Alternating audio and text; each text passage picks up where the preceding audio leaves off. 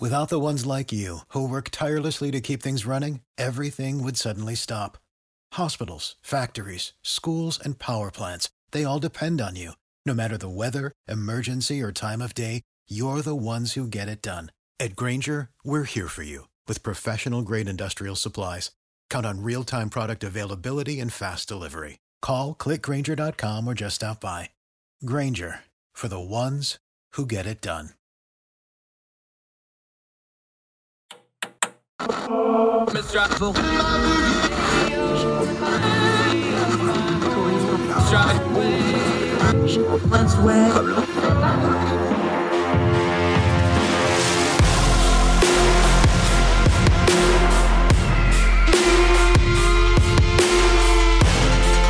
your host, Andrew Donaldson.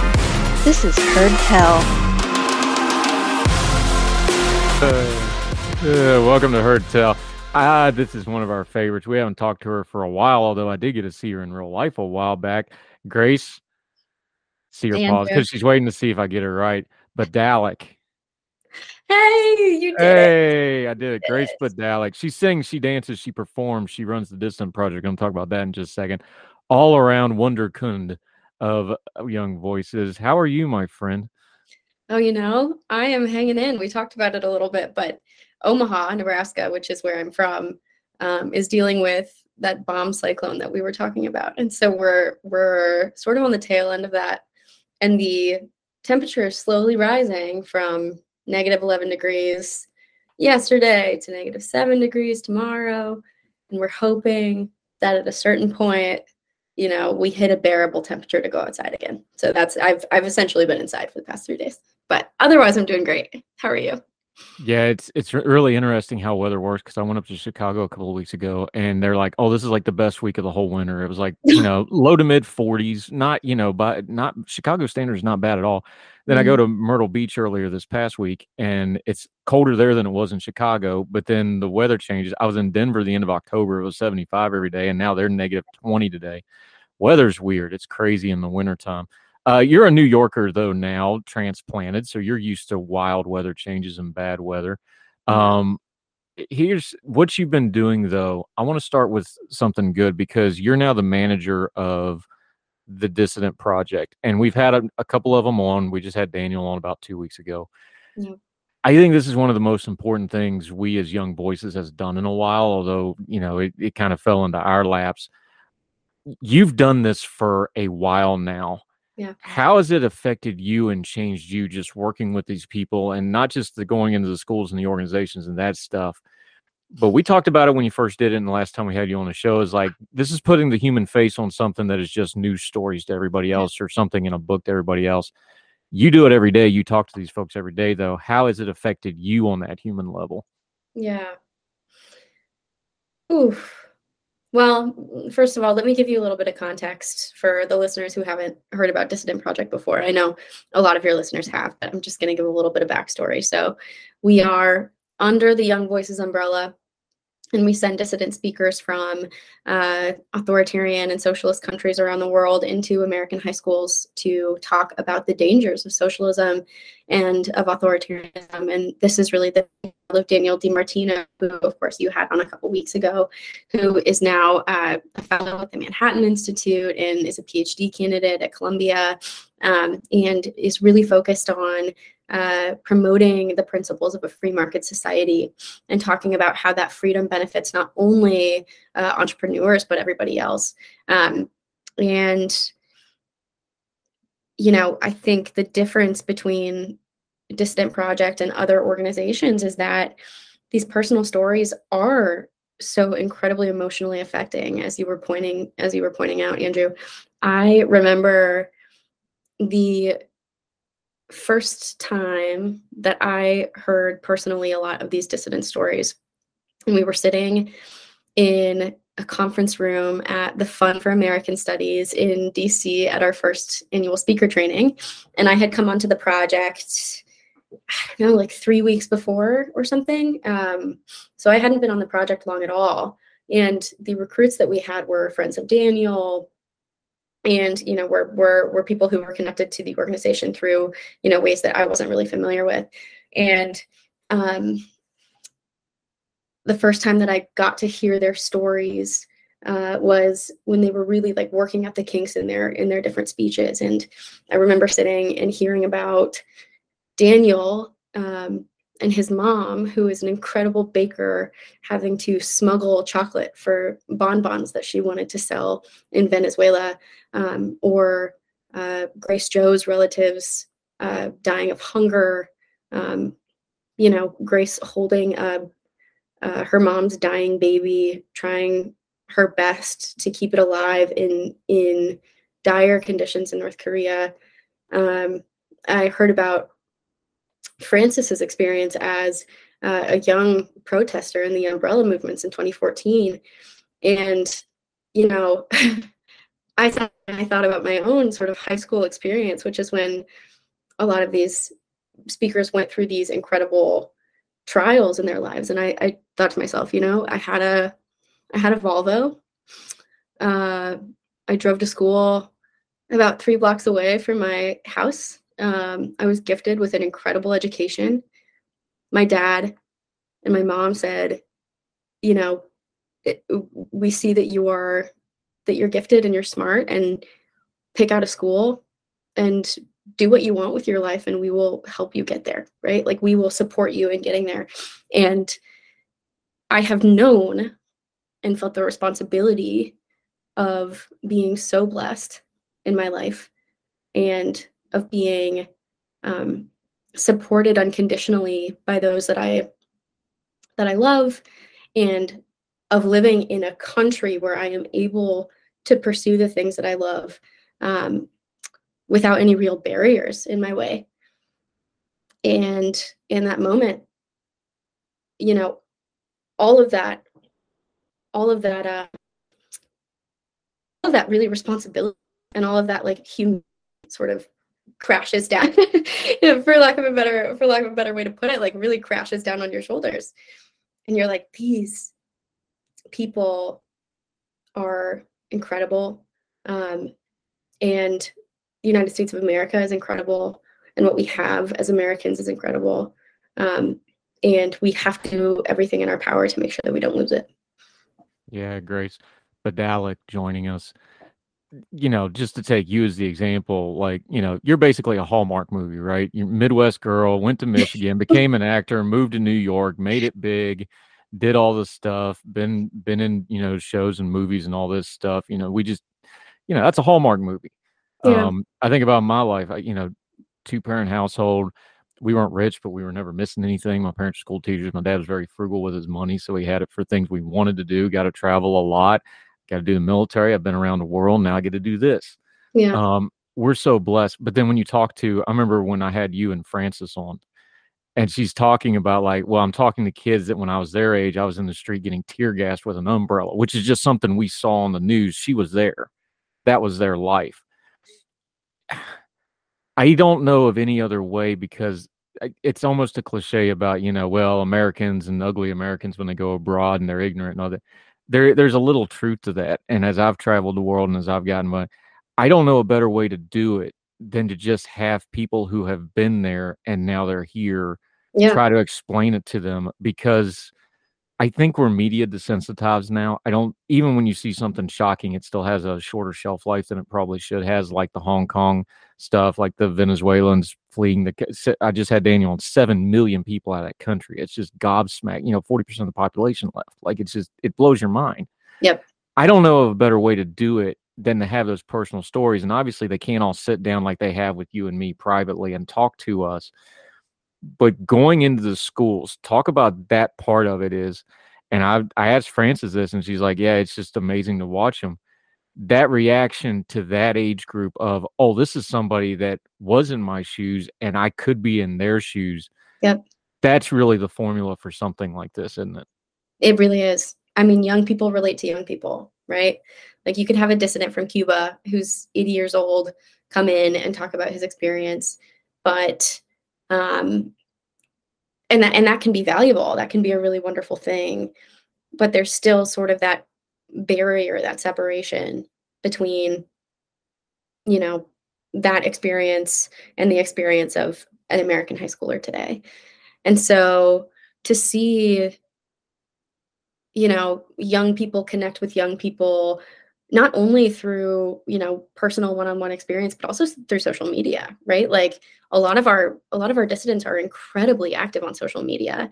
And frances actually we're talking when as as we talk about sort of you know hong kong and the protests there um, is fighting actively against the forces of tiktok you know in our country and is and is and is relating to these students on a level that may actually be incredibly shocking to them you know how the chinese government is using um, tiktok to uh, influence hearts and minds in the united states in a way that's more insidious than than we could ever really understand. And so um, yeah it's just it's more relatable. It's more relatable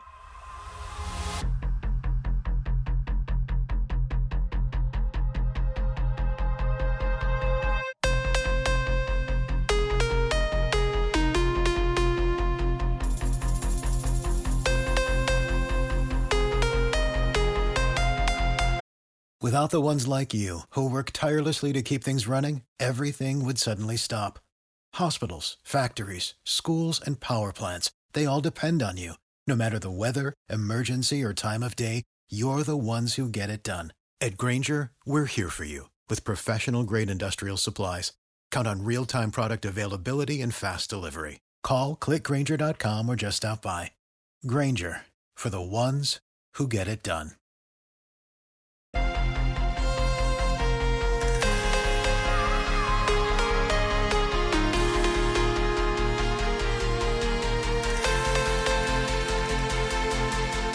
Grace Padalik joining us. You're a you're a performer. You're an actress. Uh, you sing. You perform. Politics is performative now. It always has been, but especially now in the mass media and the internet age, it really is. Just put your performer hat on for a second because I understand that you have to present whether you're you know a school teacher or just somebody talking or a preacher in a church or a po- politician at a podium. There's a performative aspect to stuff, especially when now everything needs to be online. How do you view that stuff though? Because there's so much of what our politics and culture stuff is just performative now. Does your radar go up immediately, like uh, like oh they're they're really performing here, and then do, do you kind of see the craft to that when you look at it because you're trained to do that? You went to school for that, you've practiced it. Does your radar jump on that a little bit more than maybe our common mind of like oh this person's really performing, or oh this person's so good I'm not noticing the performance, which is the mark of a real performer, right? Just talk about that for a second because you see that through that per, that you know that's your profession in a lot of ways how's that hit you when you look at things like politics and culture and how it's covered Yeah, I mean, I think that there's a there's an extent to which it's really important that politicians be trained in that way. Um, it's really important for effective delivery that politicians be trained in that way, um, that pastors be trained in that way, that people who are trying to sort of influence the public sphere be trained in certain aspects of performance. Um, however, I think that when uh, performance becomes the end and not the means to the end um, it gets a it gets a little it gets a little bit convoluted right? Like we see aoc sort of building a media platform and like what is she doing in dc we're not exactly sure. Um, so it it i don't know it's it sits it sits it sits sort of the wrong way with me. Um, and i think that like I said, as as a politician can a politician can be incredibly effective through performance, but there's nothing more impactful than a one-on-one conversation with people. There's nothing more impactful than somebody who who has been through. Um, and when we when we go back to the dissident project, like there's nothing more impactful than somebody who has been through something firsthand and is telling you earnestly about that experience, who is relating to you um, on a level that you can understand. Um, and so, yeah, I think I think my radar really really goes up when I see certain levels of performance in politics uh, nowadays. yeah grace Padalik, which goes to the old acting thing of like the best performances are when you put something of yourself in it same with a singer same with anything else Yeah. how how do we gauge that better? I'm just talking about the normal person. Like when we're looking at it, it's like, how do we gauge that? Because there's so much fake out there. Now, there's two ways to do that. One is the real really burns through in a hurry. When something real shows Sure. up, it makes everything look bad. But it's hard to discern that. How how does somebody who's not trained to look at performance though?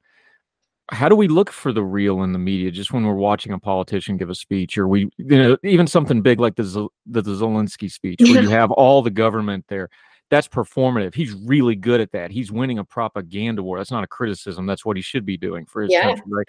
But you have all our politicians now changing because they're being seen in that group, or like a State of the Union, same thing. What's something we can look for for trying to discern the real out of the noise and the mess of the media of the performance part of it, Mrs. Performer? Oh man, well that's a great question. It takes me back to um, my, you know, collegiate days at the University of Michigan, um, majoring in, in musical theater, thinking about, uh, you know, discerning when you're dissecting a song or you're uh, analyzing a script for the first time, reading the material and discerning what you're in is, right? So, how is it that I personally relate to this material? And what sort of emotional well if we're if we're really getting into sort of the actor terminology now what sort of emotional well can i be pulling from here uh, what experiences have i have i had that um, that enable me to relate to this character that i that i am i am trying to uh, trying to emulate trying to embody um, and what's my in um, and then secondarily like what what is my objective um, as this character as I'm stepping into these shoes, what is this character trying to accomplish? Um, I think that to a certain extent, politicians are all playing characters, right? They're all playing characters who have objection, who have objectives uh, that they're trying to reach. Um, I think when we can contextualize people and understand where it is they're coming from, understand their own personal experiences, um, and see what their quote unquote emotional in is to the topic at hand. What uh, what their quote unquote emotional in is to the speech that they're currently giving to the policy that they're pushing. Like you know it, eh, we can understand where it is their motivations are coming from. Now whether or not somebody is emotional about something or is emotionally connected to something does not make it good policy i think that we can you know obviously separate empathy and uh, you know emotionality from uh, policy that is beneficial to people specifically in the United States. Um, and that's something that, you know, we're not necessarily adept at doing anymore. I think a lot of people govern out of the desire to be quote unquote empathetic, which actually, in a lot of circumstances, leads to uh, the least empathetic policy for the most people. Um, and we can look at that, you know, in issues of immigration specifically right now.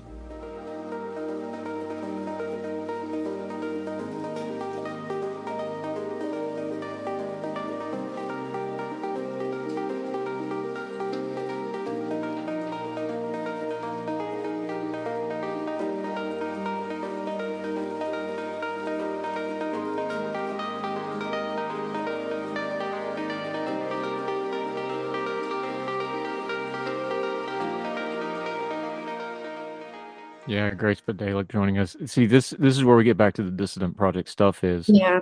because they talk about how tyranny started in their country, especially somewhere like Venezuela, which that's been within my adult lifetime. So I've seen that happen in real time. China's been a little bit of a longer run, although the Xi Jinping area of the last, you know, decade and a half or so, you can kind of parse that down a little bit. Every single one of the dissidents starts talking about the policy side went sideways when the policy started overriding the humanity and it started mm. overriding the people and what's best for folks. It, it, always starts with that humanity part that you just talked about, humanizing folks and policy that gets away from the humanity. There's no way to disentangle that when you lose your humanity, that's the slippery slope that always winds up in the really ugly place of you know, war crimes and human terror and things like we see with the Uyghurs or things like we see in Venezuela or things like we see not just the southern border, which is a smaller part of a wider immigration crisis, but you see what, you know, refugees and displaced peoples have to go through, whether it's here in Europe or what we're seeing out of Ukraine trying to flee a war zone or the Middle East or whatever. That's the that's the thing you've always got to get to because if you separate policy from humans that's when you wind up with you know what happened in China, where we'll never know how many millions of people died. What happened in you know the Holocaust and and how many millions died. The Holocaust, yeah. how many millions died. But that's but, the part of it. But I also think it's important, you know, uh, when you're looking at what people are pushing under the guise of empathy to be super discerning about whether or not the policy they're trying to push through is empathetic or not. I think we saw that a lot in COVID. Um, you know, policy that was pushed under the name of, you know, health and empathy toward this, you know, the most amount of people, which was actually really detrimental for, uh, you know, the working class, for young people, uh, for children.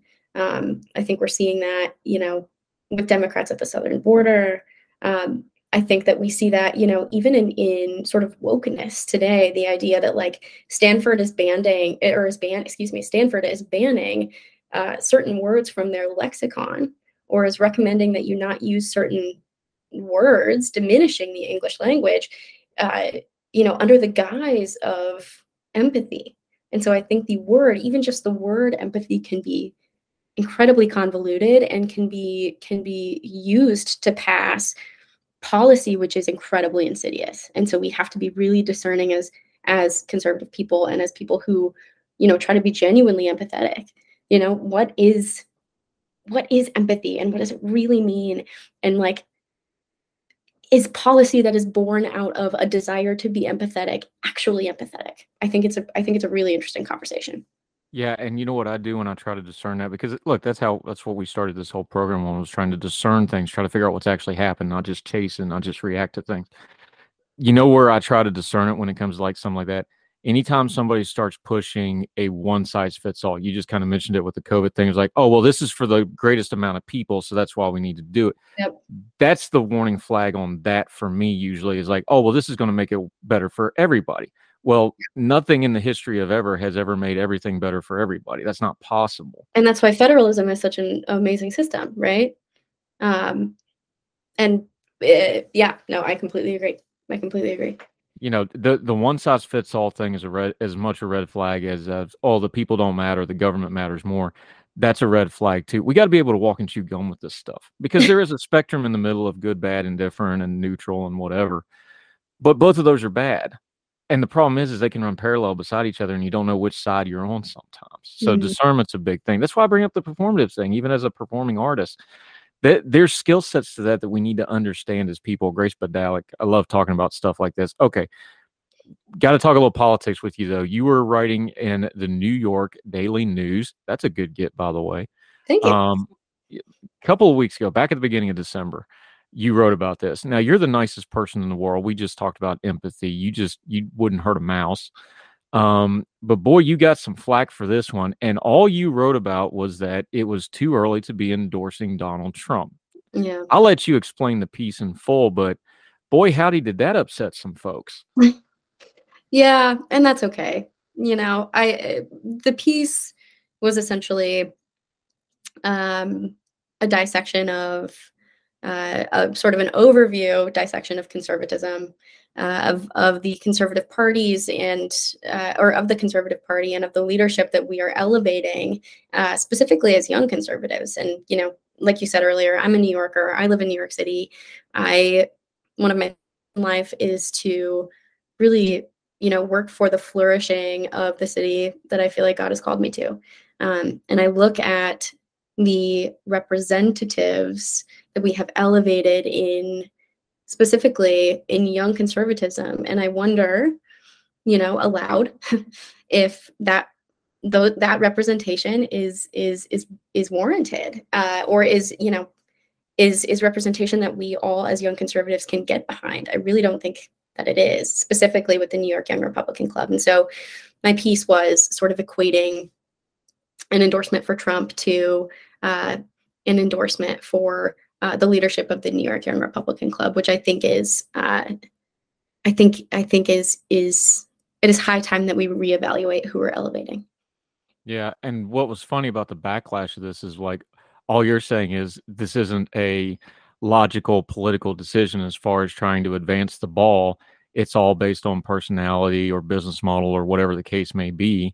Yeah. And then the backlash was all is you're disloyal. And then they Mhm. took a they took a run at some of our friends like Daniel. They're going to deport Daniel. They're going to deport Gary and Frankel, our buddy, who Mhm. by the way is a Chicano Texan. They they were Americans long before we were, by the way, because they've Mhm. been here since you know Texas became a state. Um, then they took a run at you know Stephen Kent, who hadn't even been there for two years. Then they took a run at me. It, like you're proving her point when you go to the personal attacks and you're disloyal and you're not an American and all that. All you're doing is exactly proving the point that you started out with of Yeah. this is not good policy. It's not good politics. It's going to turn people off, and you're just making this exclusive in club that people aren't going to want anything to do with. Yeah. And all I'm going to say about that is like cancel culture is an incredible thing, right? Uh, I think that uh, I think that when people purport to be quote unquote anti woke and then wield woke tools, uh, you have to be super, super cautious with that group of people. Yeah, and I don't even care what terminology you want. It's just the same thing over and over again. It's powers and in groups and in clubs and Yep. excluding the people you don't like. And you can get through their little, you know, buzzwords like mono ethnicity. We all know what that really means. We're not, you know, we're adults. This kind of crap. And then you want to start deporting people. It's pretty clear what you want. And that's that's not the America that is successful, growing, and brings the most freedom to the most people possible, which is what I'm for. So Yeah, and I think when you talk about quote unquote being an adult, I don't think adults um, necessarily have their beef out on Twitter. Uh, I think you know when a person has 18 Twitter followers, I've I haven't read the tweets to be completely honest with you, um, but I've heard a lot about them, um, and I don't think it's it's the right way to go uh, about open conversation if that's what you really purport to be about. Yeah, I, you know, Twitter. I, I said this because of the Musk stuff. But look, Twitter's still a sandbox. It's an important sandbox. There's a lot of important people in the sandbox. You can get some stuff done in the sandbox. Yeah. It's still a sandbox, Yep. and it's a very small. I think Twitter's internet penetration is like eight percent, and that sounds like a lot, and it is. But Facebook's is like forty four. Yeah, and it's still and it's still an echo chamber. Yeah. Right? Like it's still uh people picking and choosing what voices they want to, you know, have bouncing off the, the walls of their proverbial proverbial echo chambers. Um and I think that there's not a better example of that than what has what has gone down with NYYRC um over Twitter. You know, I again i have 18 followers or you know however many followers i have i'm not i'm not i'm not a part of the conversation. And so it's a it's a bunch of people talking to each other um, about issues that they you know agree on. Uh, and so it's just it's been an interesting thing to watch unfold to watch unfold. Yeah.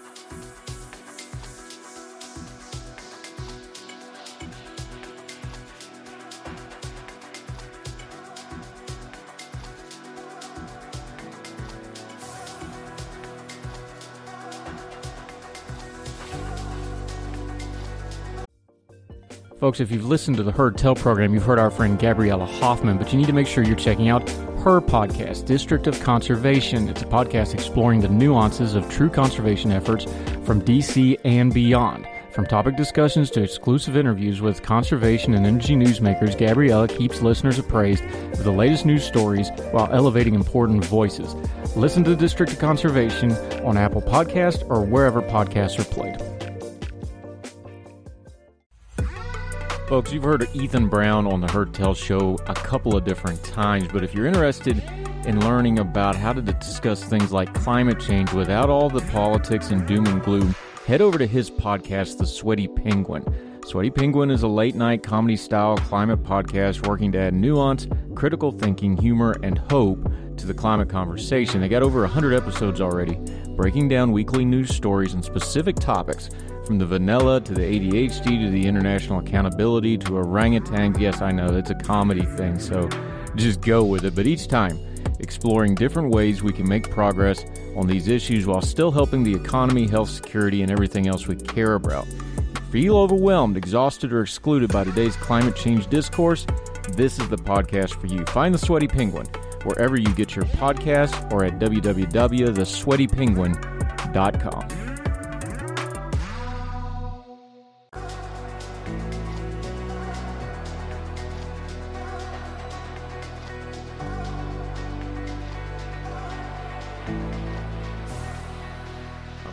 Grace Bedale. Let's talk. Let's talk about New York City for just a second, though, because you do mm-hmm. live there. You do a lot of charity work there. It's not just your career path, and and you live. You've really tried to make a home there. Does is the current situation in New York? Is it getting a bad rap? You actually live there. You walk around there. You hang out there. You've got you know your charity kids that you work with. That I know that is so important to you.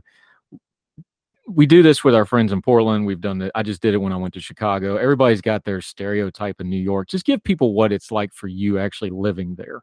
Just kind of turn the noise down a little bit because we know, yeah, there's crime areas. Yeah, it's mismanaged and corrupt, but still, there are a lot of good people living there and good stuff going on. Just give give folks a little bit of a pitch on New York City for folks like me that like to visit it but don't really want to hang out there too awful long.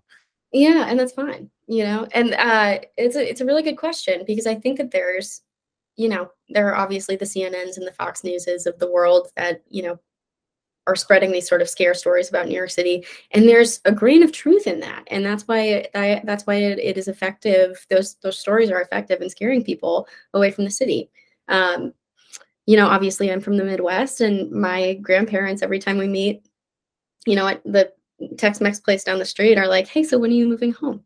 Because the only thing that they've experienced, you know, about the city, or oh, the only thing, the only stories that they've heard from the city are stories of, you know, uh, uh, from from Fox News and from CNN, from the major media corporations, and that's, you know, I think unfortunate. Um, but my cousins from from Georgia actually just came to the city, and I, I was fortunate enough to be able to see them on uh, Sunday morning, which was the day that actually I had the day the day before I had come fr- home from home from DC, which is where I saw you. Um, but they were like, "Oh, you know, we totally get it now. Like we we we feel safer walking down the street in New York City at 11 p.m. than we do in Macon, Georgia, or than you know than we do in our hometowns. And I can I can say that for sure about Omaha as well. You know, I feel safer walking down the street in Midtown New York at 11:30 p.m. than I do in Omaha, Nebraska, because in Omaha there's really no one, and in New York there's always somebody there, right? Like there's always a group of people, bad and good, uh, in New York who who are who are surrounding you at essentially all time all times. Um, and i think something that doesn't get enough credit in new york is really the incredible boom that we've seen uh, post covid obviously rents have been you know skyrocketing the past few years because people have been you know really really wanting to be there and really wanting to to pour themselves into this into the city we see that not only on like a professional level but also on a philanthropic level right? Like um, i just wrote a piece on the bowery mission for uh, highline 9 which is a luxury gallery downtown. And um, you know they saw right after covid they saw their number, numbers double double you know uh, and the staff of of bowery mission had to be super uh, flexible and incredibly creative about the way that they were serving people. But in New York, that's just what people do. They stayed open. They stayed open. They opened their doors and they made sure that these people um, had a place to go and had warm food and had a change of clothes and had a shower. Um, and that's really what we're experiencing in New York right now is people's sort of ingenuity as uh, as the city opens back up. Um, so I have I have a, I have a lot of good things to say about the city. You do have to stand, you know, in front of a pole in the system so that you're sure you're not going to be pushed into the, the draft. But that's you know that's a minor price to pay the grand scheme of things. Is is what I think. I had uh, I was in Chicago and our doorman. I was standing beside the doorman of the hotel I was at, and there was a group of people debating. They were they were businessmen that traveled. Obviously, they were debating between New York and Chicago. And of course, they're standing in Chicago, so they're debating which is better, New York or Chicago. And it was funny. the The doorman looked over at me and he goes, "I hear this all the time." And he goes, "I was like, well, just give." I was like, "Well, I'm not from here. Give me your take on." it. He goes, "I'm all about Chicago." Way more corrupt but still better ran and i'm just like this is the greatest line i've ever heard so there there's the chicago doorman's ver- who's been a doorman in chicago for 40 years That's, his true. take. Although very exciting politically, you know, Lee Zeldin, you know, whether or not he won, uh, he pulled up four down ballot Republicans, you know, to to to victory in the midterms, and and I think we've seen sort of a resurgence of conservatism in the city, unlike you know anything we we've seen since maybe the 1980s 1990s See, there's uh, another thing that you need a local to explain is like uh, New York, kind of like LA, and you know, you had it's it's heavy blue in the aggregate overall. There's some deeply conservative pockets. Yeah. There's parts of Staten Island. There's parts of Queens. You know, it's kind of like LA, and you know, you get out to Orange County and places like that. It's a lot more. They, it's not as monolithic, although on the map it is, and it'll probably always be eternally blue but it's not like that on the local level either. Yeah, no, it's not. You go to Staten Island and it's like a, you know, bunch of blue collar firefighters like you know, voting for Nicole Malliotakis over over uh, Max Rose every time. Um, and you know, I think that we're sort of seeing, like I said, we're seeing a resurgence in conservatism, not only in those sort of, you know, previously red pockets, but also in in in Manhattan proper. Um, the you know, uh, you know, regardless of, of whether or not Kathy Hochul thinks so, crime is a very real issue to New Yorkers, and I think that um, I think that anybody with eyes who lives in New York, New York City can see uh, can see that you know we've needed a change of leadership. Um, and so that's why we saw sort of the the the success that we saw in the midterms, even if that wasn't an outright win. You're gonna have to do something about that George Santos mess, though. That's not good. Uh, Grace Badalick. Um, I love it, Andrew. You pronounce it. you pronounce I get the last one wrong. I just you pronounce it. it. differently every time. I that God. It's so I, good. It's so good. Grace is joining us. No, we we love Grace Badalick so very much, and uh, it's I practiced her name. I swear to God, I did. Grace, we love having you. Always enjoy the talk, my friend. Let folks know where they can keep up with you since you avoid Twitter nowadays for good reason. Uh, yeah. But you got a lot going on. You got a lot of writing going on. Let folks know where they can keep up with you uh, until we get you back again. It won't be as long next time, hopefully, because I'm going to practice between now and then. Absolutely, absolutely. So I am on Instagram at Grace underscore Daley D A L E Y. I also have a website where I post all of my writing, which is Grace Daily Badalek, B Y D A L E K at gmail or not at gmail.com at uh dot com. Yes it's just dot com. And um in addition to that you can read my theatrical reviews in the new york sun uh, my freelance journalism in in various outlets uh, around around the country um, and my artist spotlights for highline 9 um, and you can always reach me through the dissident project uh, website as well which is where i handle bookings and and and you know lead the project. So um, I am, you know, open and available to talk. yeah. Okay, fair is fair. I butchered your name and I'm not going to edit it out. So you got to give me a time you flubbed a line or just could not get something right as a performer. Oh my gosh. Okay, great question. Um, I uh, Brent Wagner. Uh, you. This is a story. Now you've launched me into a story. So Brent Go. Wagner is one of the most revered uh, musical theater educators time. He started the Michigan program. He ran it for 30 years and he created like an empire at that program. Um, and I was really, really blessed to study underneath him. Um, I was one of the last classes, in one of the last classes that was chosen by him. And he had uh, a a Wagner like lecture because he used to teach musical theater history classes. He had a lecture um, once a year that he gave, and he chose different people to um, to perform beautiful songs from the musical theater repertoire that he thought he, were important enough to teach on. And he approached me my senior year and asked me to sing "Not Getting Married Today," which is a Stephen Sondheim song, which is often called the most difficult song in musical theater repertoire.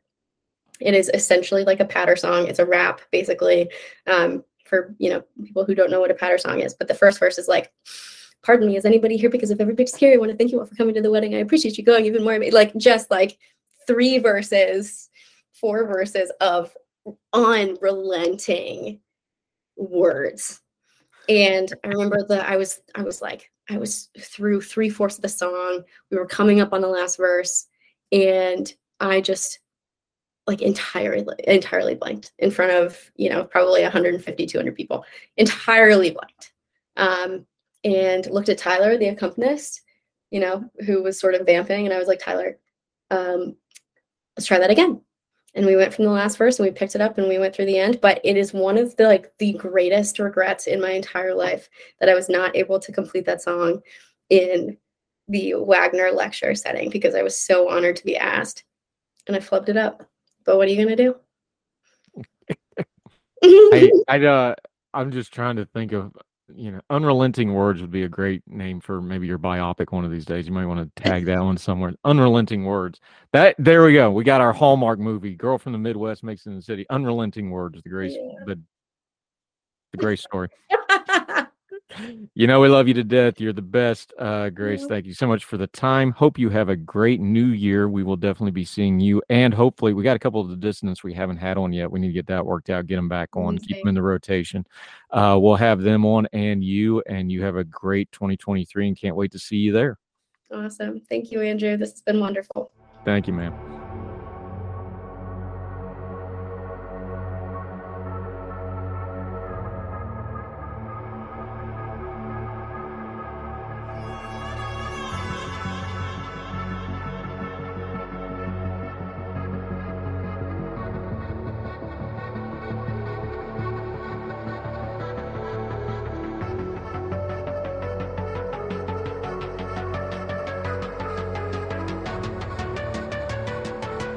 Tell, okay, for something completely different, let's talk about whether or not grapefruits will kill you.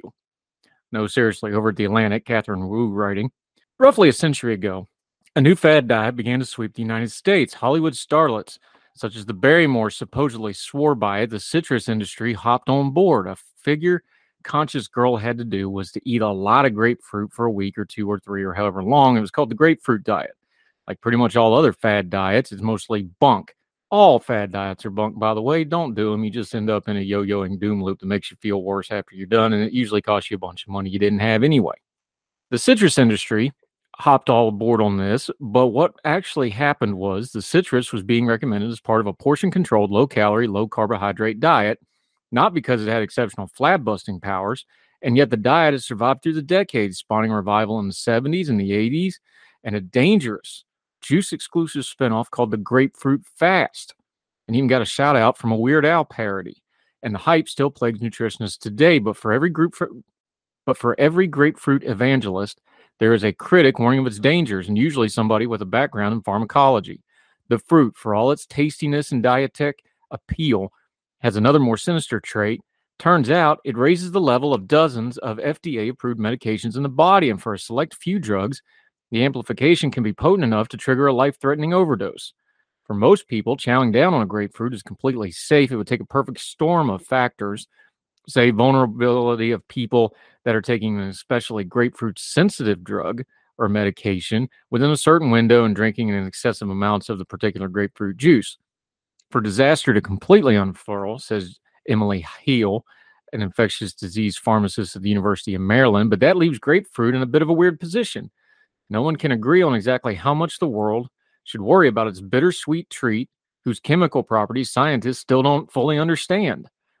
Grapefruit's medication concentrating powers were discovered only because of a culinary accident. Some three decades ago, the clinical pharmacologist Dave Bailey, who just died earlier this year, was running a trial testing the effects of alcohol consumption on blood pressure medication called felodipine. Folks, there's going to be some pharmacology in here that I just can't pronounce, so let's just go through it together, shall we? As best we can. Hoping to mask the distinctive taste of booze to his volunteers, Bailey mixed it with grapefruit juice. Was shocked to discover the blood levels of felodip of this drug. I'm not. Let's just give up on it. Were suddenly skyrocketing in everyone, and even those in the control group who were drinking the virgin grapefruit juice.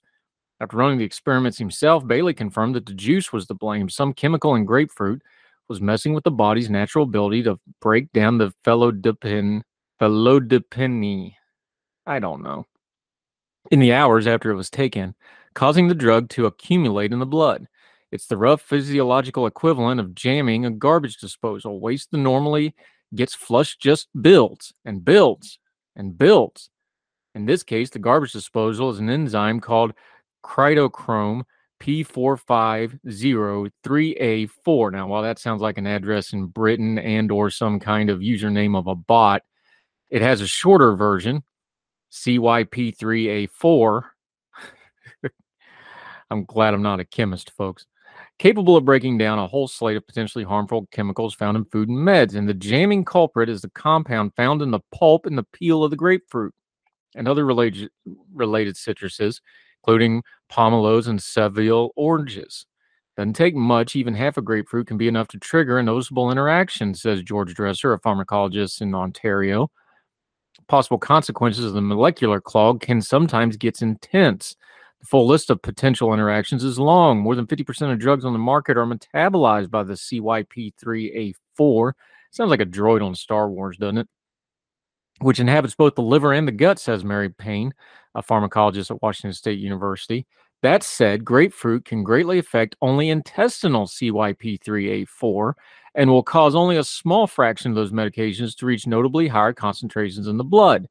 And only a small fraction of those medications will, when amassed, threaten to t- true toxicity. Our bodies are always making more CYP3A4. Stop eating grapefruit, and within a day or two, the levels of protein should more or less reset themselves. But the professionals disagree on how to characterize grapefruit's risk. To Shirley Tsunoda, a pharmacist at UC San Diego, quote, it's definitely a big deal, end quote, especially for organ transplant patients and others with other pre-existing conditions or those on heavy medication regimes that are susceptible. Her advice is for them to indulge in grapefruit exactly never. And ideally, the tacrolimus takers should skip related citrus too. Tsunoda even advises people to check the labels of mixed fruit juices just in case the maker sneaked in grapefruit. But Paul Watkins, a pharmacologist at UNC Chapel Hill, is much less worried. His bigger concern, he said, is the fruit reputation as a nemesis of oral medications has been way overblown. He said the study of grapefruit drug interactions, but abandoned it years ago after, quote, I came to the conclusion it wasn't very important. But, he says, I think the actual incidence of patients who have gotten into any kind of trouble had serious adverse reactions due to taking drugs with grapefruit juice is very, very small. Even the FDA seems unsure how to feel about the grapefruit. The agency has stamped the documentation of several grapefruit sensitive medications with official warnings, but fact sheets for other drugs merely mention that they can interact with grapefruit. It says to consult a healthcare professional, or more importantly, just counsel people to avoid drinking the juice in large amounts, no matter what. Dan Nosowitz has reported for Atlas Obscura, a great publication, by the way. Make sure you read Make sure you're reading Atlas Obscura. I do frequently. Uh, several interaction drugs have been bearing war- warnings in Canada, among them Viagra, oxycodone, and HIV antiviral Edurant, and a blood pressure medication Verapamil. Don't mention any issues with the grapefruit, though, when they appear in the United States. Very little solid data can precisely quantify grapefruit's peril. Over the years, researchers have documented a number of isolated cases of citrus drug interactions that prompted urgent medical care. But for now, conversation has mostly been stalled, while grapefruit has served up even more mysteries. In the years since Bailey's discovery, researchers have found that the fruit might lower the concentrations of certain drugs, such as allergy med, feta. I'm not pronouncing this one. Sorry. The concentration of certain drugs, such as an allergy med, perhaps by keeping the lining of the intestines from absorbing certain compounds. New drugs are particularly murky area, especially since grapefruit interactions aren't a typical first priority when a new medication hits the market. The popular COVID antiviral pill Paxlovid, for instance, contains the CYP3A4 susceptible ingredient Rido, ritonavir. Y'all just keep laughing at me. I'm still not going to pronounce any of this right, I'm afraid. A Pfizer representative told me the company is not concerned about toxicity, but he wonders whether grapefruit could mildly agitate some of Paxlovid's irksome side effects like diarrhea, or maybe the sour metallic taste that remains people of, well, grapefruit. Katherine Wu, writing in The Atlantic, uh, ends it this way saying, uh, even people on certain medications may be able to enjoy it if they consult an expert first. Heil, who thinks the grapefruit is disgusting, even gave her dad the green light to enjoy a dinner time cocktail and contained a small splash of juice.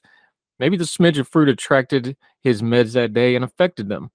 But, quote, it isn't going to be the end of the world. He told me to say that, after all, would have been an exaggeration. It's in the Atlantic. We'll link to it. Don't worry about me, though. All my GIs issues, I'm already banned from all citrus. So I'm not going to be eating it, drinking it, or consuming it either which way. Hmm. Just giving you something on a bit of a lighter note to consider here on Heard Tell, which will continue right after this.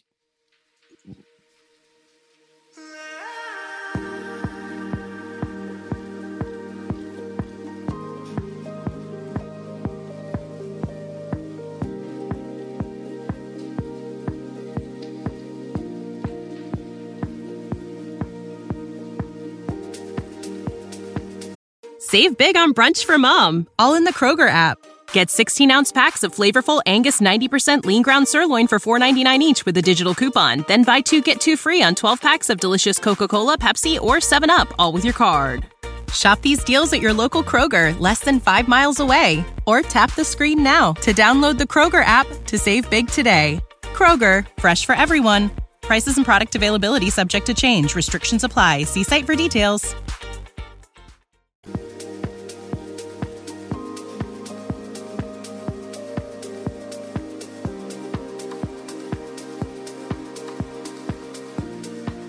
Oh, welcome back to Heard Tell. Let's end on a bit of a good note. Let's go local for me, back to my home area, the town right next to my hometown, if you can call it a town. But uh, there's a piece in the West Virginia Press about the West Virginia Gold Star mothers dedicating a living memorial. It's an apple orchard, apple trees. Now we got apple trees up yonder across the house that I grew up in. Uh, fewer of them now. Storms keep kind of whittling them away.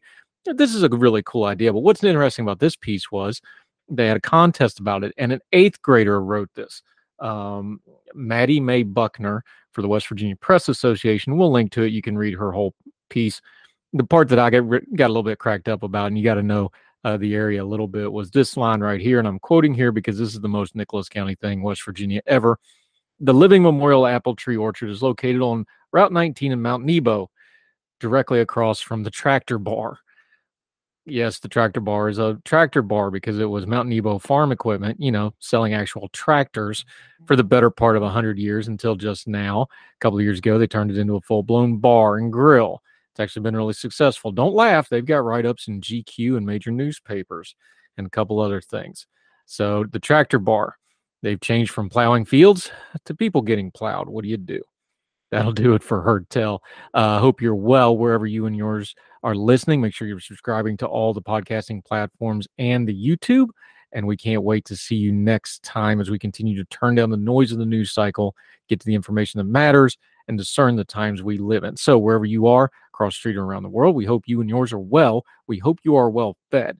And we'll see you again real soon for more Heard Tell. All the music on Heard Tell is provided under a creative content license from monstercat.com. Somos la máquina.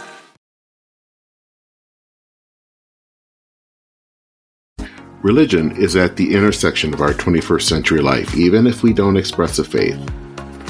At a time when it seems that religion isn't as prevalent as it once was, it still leaves its mark everywhere. As a pastor, I know that religion isn't something I just do on a Sunday, but it's found in every nook and cranny of my life. Sexuality, politics, social media, the economy, war, nationalism all have some kind of religious angle to them. And as a communicator, I want to find the stories that can help people understand this part of our society that is so important to so many. Hi, I'm Dennis Sanders, and I'm the host of Church and Main. Church and Main is a podcast about the journey of faith and where it intersects with modern life. I look at faith with a journalist's eye, asking the who, where, what, why, and how religion affects some of the major issues of the day. Join me as we journey together. You can listen to Church and Main podcast at the website churchandmain.org or on your favorite podcast app. I look forward to seeing you. Folks, you've heard of Ethan Brown on the Heard Tell show a couple of different times, but if you're interested in learning about how to discuss things like climate change without all the politics and doom and gloom, head over to his podcast, The Sweaty Penguin. Sweaty Penguin is a late night comedy style climate podcast working to add nuance, critical thinking, humor, and hope to the climate conversation. They got over 100 episodes already, breaking down weekly news stories and specific topics from the vanilla to the ADHD to the international accountability to orangutans. Yes, I know it's a comedy thing, so just go with it. But each time, exploring different ways we can make progress on these issues while still helping the economy, health, security, and everything else we care about. Feel overwhelmed, exhausted, or excluded by today's climate change discourse? This is the podcast for you. Find the Sweaty Penguin wherever you get your podcasts or at www.thesweatypenguin.com.